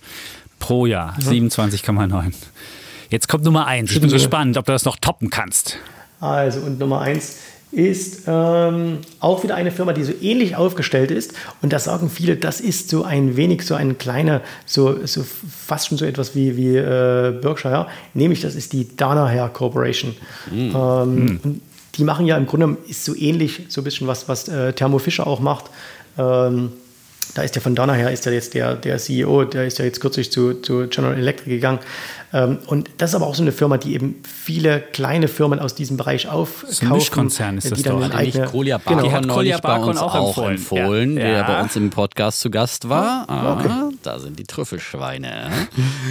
So, und auch gerade auf Allzeithoch und äh, auch eine Aktie, die wir schon, schon lange verfolgen, lange auch im Depot haben, immer mal wieder hin und her handeln. Ähm, und äh, das ist auch so auch sowas, wo ich sage, okay, die, die einzelnen Geschäftsfelder klingen da äh, mega spannend. Äh, und das ist für mich einfach, wo ich sage, ich möchte halt in bestimmten Zukunftsbranchen dabei sein als Anleger. Ähm, wenn ich aber eben nichts davon verstehe, weil das wird ja immer schwieriger. Ich meine, ich glaube, das Geschäftsmodell von Coca-Cola ist relativ simpel zu verstehen. Ähm, und ähm, so die Dinge, die, die früher angesagt oder McDonalds, das, das, verstehst du halt relativ einfach, auch als Laie. Aber wer versteht schon noch, was so eine Biotech-Firma macht? Das ist, glaube ich, relativ schwierig. Und da ist es aus meiner Sicht heraus recht gut, wenn man sagt, okay, man kauft so Mischkonzerne, Konglomerate, ähm, Beteiligungsgesellschaften, die in diesem Gebiet aktiv sind und die auch bewiesen haben, dass sie nachhaltig über viele, viele Jahre jetzt schon Geld verdient haben und damit Geld verdienen können. Finde ich mega Schaufelhersteller, ne? Für die genau, ein Schaufelhersteller. Die Schaufelhersteller genau. für die Goldgräberbranche seinerzeit. Nicht alle haben Absolut. Gold gefunden, aber die Schaufelhersteller, die haben sich eine goldene Nase verdient auf jeden Fall. So, jetzt habe ich natürlich noch meine klassische Frage zum Schluss, nachdem wir jetzt hier die Aktien geklärt haben. Deine äh, soziale Medienpräsenz ist ja sehr groß und du hast ja 42.800 Follower bei Instagram und 68.700 Follower bei YouTube. Wie machst du das, lieber Jens? Magst du auch Badehosenfotos zum Beispiel?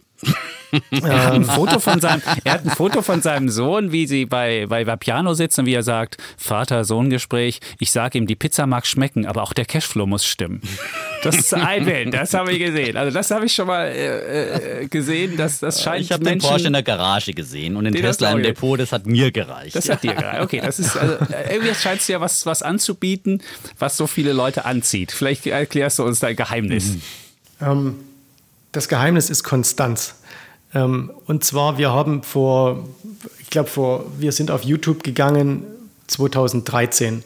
Und das, was wir halt gemacht haben, wir haben einfach permanent ständig Videos produziert und äh, haben halt einfach immer, äh, immer viel erklärt, immer viel herausgebracht, viel Wissen rausgegeben und haben wirklich konstant, wir, wir machen, wir produzieren äh, in der Woche, ich habe auch, ich hab ein eigenes Team hier, äh, ein Social Media Team, äh, wir produzieren drei Videos in der Woche für, für YouTube. Äh, wir machen jeden Tag äh, Instagram-Post, ein bisschen Story und so, weil es einfach die, den Leuten halt gefällt, weil, weil es ihnen Spaß macht. Und wir haben das eben auch viele, viele Jahre gemacht, wo wir damit kein Geld verdient haben. Also mittlerweile, wir verdienen bei YouTube sogar richtig gutes Geld, ähm, wobei wir das alles spenden. Aber äh, mittlerweile könnten, könnte man auch sagen, wenn es einer machen würde, könnte der auch gut davon leben. Aber ähm, es ist die Konstanz, wie in jedem Geschäft. Es ist halt heutzutage, wo findet Werbung statt? Ähm, es findet Werbung statt in, in den neuen, ich nenne es jetzt mal neue Medien. Das ist sowas wie, ähm, wer hört noch Radio an? Die, die Menschen hören Podcasts an. Äh, wer liest äh, noch, noch ähm, eine, eine, Tageszeitung? Ich weiß, ihr kommt von der Welt, die lese ich auch, aber die lese aber ich sage es ja gleich dazu. Ich lese sie ja in der Welt. Eine super Zeitung, Wochenzeitung ich, läuft. Und ich lese sie ja in der Welt-App. Äh, ja, also ich lese ja zum Beispiel in der Welt-App. Also ich, ich nutze mein Handy dazu. Ja. So, und das heißt, wir, wir nutzen halt immer mehr unsere mobilen Geräte. Mhm. Und wenn du halt Informationen rausgeben willst, wenn du für dich wenn du für deine, für deine Kunden da sein willst, was ja auch, und YouTube und Instagram ist natürlich auch Werbung, ganz klar, äh, dann musst du eben einfach sehr, sehr konsequent sein und wirklich immer und permanent das Ganze machen, auch wenn es halt lange dauert, bis sich das Ganze rechnet. Und das haben wir eben jetzt äh, über, über sieben Jahre gemacht und machen das auch weiter und investieren da auch viel rein, ähm, weil es sich am Ende für uns auszahlt. Ich kann es nur empfehlen. Ich gucke mir die Videos auch immer sehr gerne an, weil die wirklich einfach erklärt sind. Du erklärst es auch äh, wirklich wirklich für, für Laien, für, für Experten. Also ich bin da auch immer schwer begeistert. Ich gucke mir das mhm. gerne an und ich habe gestern Nacht, muss ich zugeben, noch Binge-Watching Jens Rabe gemacht. Nach dem, er hat so ein oh. Amerika-Video, was man, wo man sieht, wie er, wie er auf der Hauptversammlung von Warren Buffett ist und er hat auch andere Videos. Also man kann da, kann da lange versacken. Na, großartig, ja? ja? Also wir gucken dich und du hörst uns. Das ehrt uns auch, dass du äh, auch von ganz früher Stunde an bei unserem Podcast mit dabei bist. Dann so erfahrener mhm. Börsianer und einer, der so viel selber veröffentlicht veröffentlicht. Äh, hört uns zu, uns äh, kleine Hanselchen, die es immer noch nicht geschafft haben, reich zu werden an der Börse, aber klug darüber reden wollen. Ähm, also, das äh, bleibt bleib uns treu, ja, und empfehle uns gerne weiter, auch in deinen Seminaren und unter deiner Community. Das würde uns natürlich auch sehr freuen. Ja, und äh, ich, ich fand es besonders begeistert, dass das ein Landsmann äh, von mir ist soweit, also gerade als Ostdeutscher, der nun wirklich die Börse nicht in die Wiege gelegt bekommen hat, dann doch diese, diese, diesen Weg gegangen ist. Das finde ich besonders ganz äh, großartig. bin jetzt gar nicht dazu gekommen, Sächsisch von dir zu lernen, weil ich ja immer hier so ein bisschen tölpelhaft versuche, Sächsisch zu sprechen. Aber, aber das machen wir noch. Vielleicht kannst du das Wort Tesla Tesla. Tesla? Tesla? Tesla? Nicht Tesla halt. Tesla Wobei, ich muss ja eines dazu sagen, wenn man, äh, wenn man aus Franken kommt, ähm, was ich auch schon gehört habe, wenn man da sogar schon äh, ja, Fränkisch ist nicht besser als Sächsisch, will ich gar nicht.